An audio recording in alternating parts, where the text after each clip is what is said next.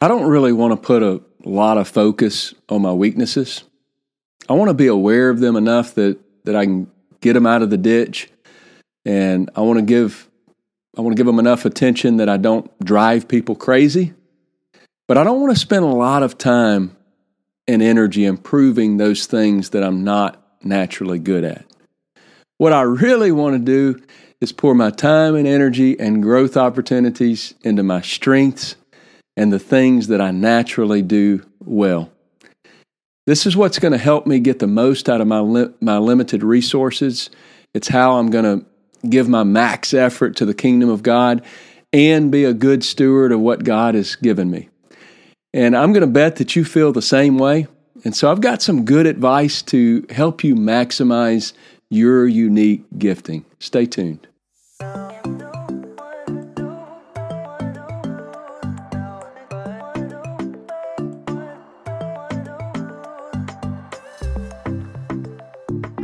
Hey there, I'm Ryan Franklin, and I would love for you to join me every week as we explore leadership topics that'll help you get the clarity needed to move your organization forward.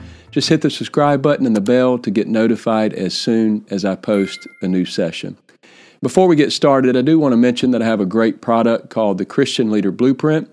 It's a solid model for leadership development, and if you've been looking for something that can help you or your team members develop in leadership, look no further than the Christian Leader Blueprint. And I want to give it to you as my gift to you. Just go to ChristianLeaderMadeSimple.com and you can download it for free today. And without any further delay, let's get to our session. 1 Peter 4 10 through 11, as every man hath received the gift, even so minister the same one to another as, as good stewards of the manifold grace of God. If any man speak, let him speak as the oracles of God. If any man minister, let him do it as, as the ability which God giveth, that God in all things may be glorified through Jesus Christ, to whom be praised and dominion forever and ever. This scripture brings me to my first and probably the most important method or way to maximize our gifts. Number one, keep a God centered mindset.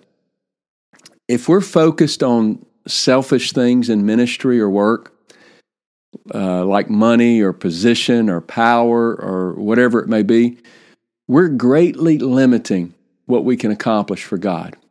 Because even though we may see our natural and, and even spiritual gifts show up to some degree, we could be limiting what God is willing to supernaturally do through us when we don't have a God centered mindset. And so it's so important that we keep the mindset that everything we do is for the glory of God. And if you find yourself gravitating to selfish ambition, which is so easy for any of us to do, we have to find a place of prayer, maybe even fasting, and get our flesh under subject, subjection and capture that right frame of mind once again. And we have to remember that if that if we're if we'll keep those natural giftings in line with the Lord, He adds super to our natural. And big things can happen when our motivation is for the benefit of others.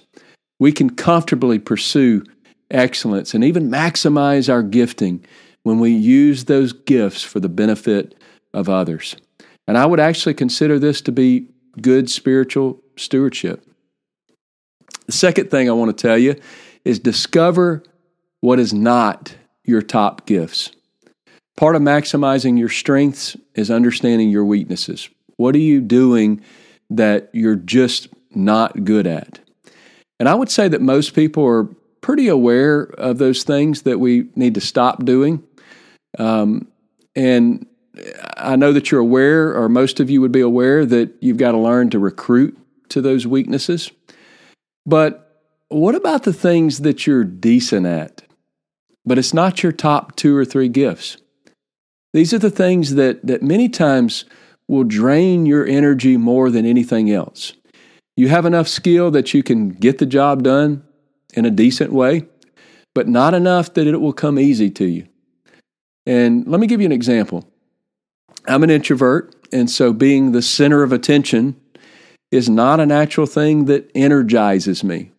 I, I actually don't enjoy it. It drains energy from me. But because of the nature of my calling, I have to be the center of attention occasionally. And I'm fine with that. I can handle that.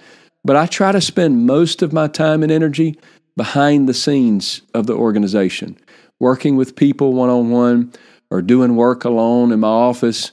I know that, that center of attention tasks are not aligned with my top gifts.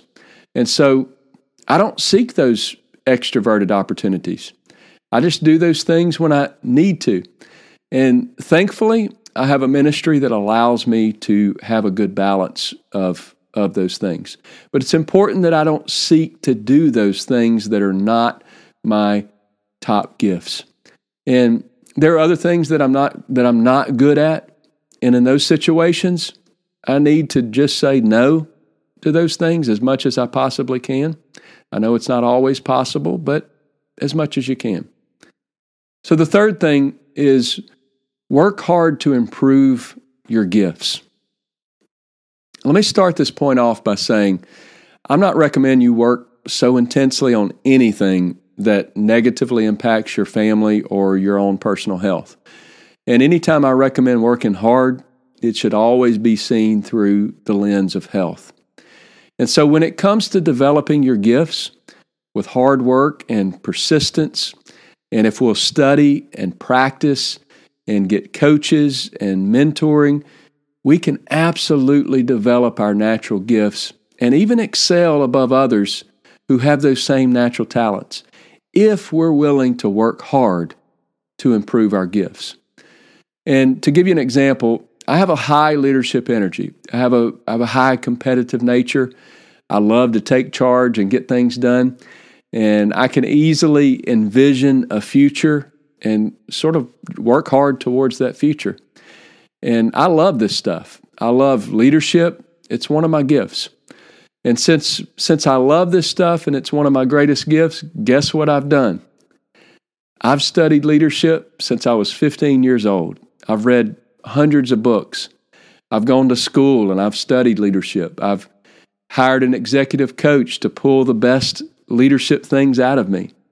I've I've submitted myself to great leaders in my life and I've learned from their leadership and and I could go on and on and on of how I've worked very hard to develop my natural gift. And I believe that this has had this has made a tremendous difference in my leadership life. And I'll be the first to tell you I'm not perfect by any means. I'm far from it. And I don't do everything right in leadership. But I will say that my desire to develop my gifting has absolutely paid off, and it has given me the ability to do what I do today.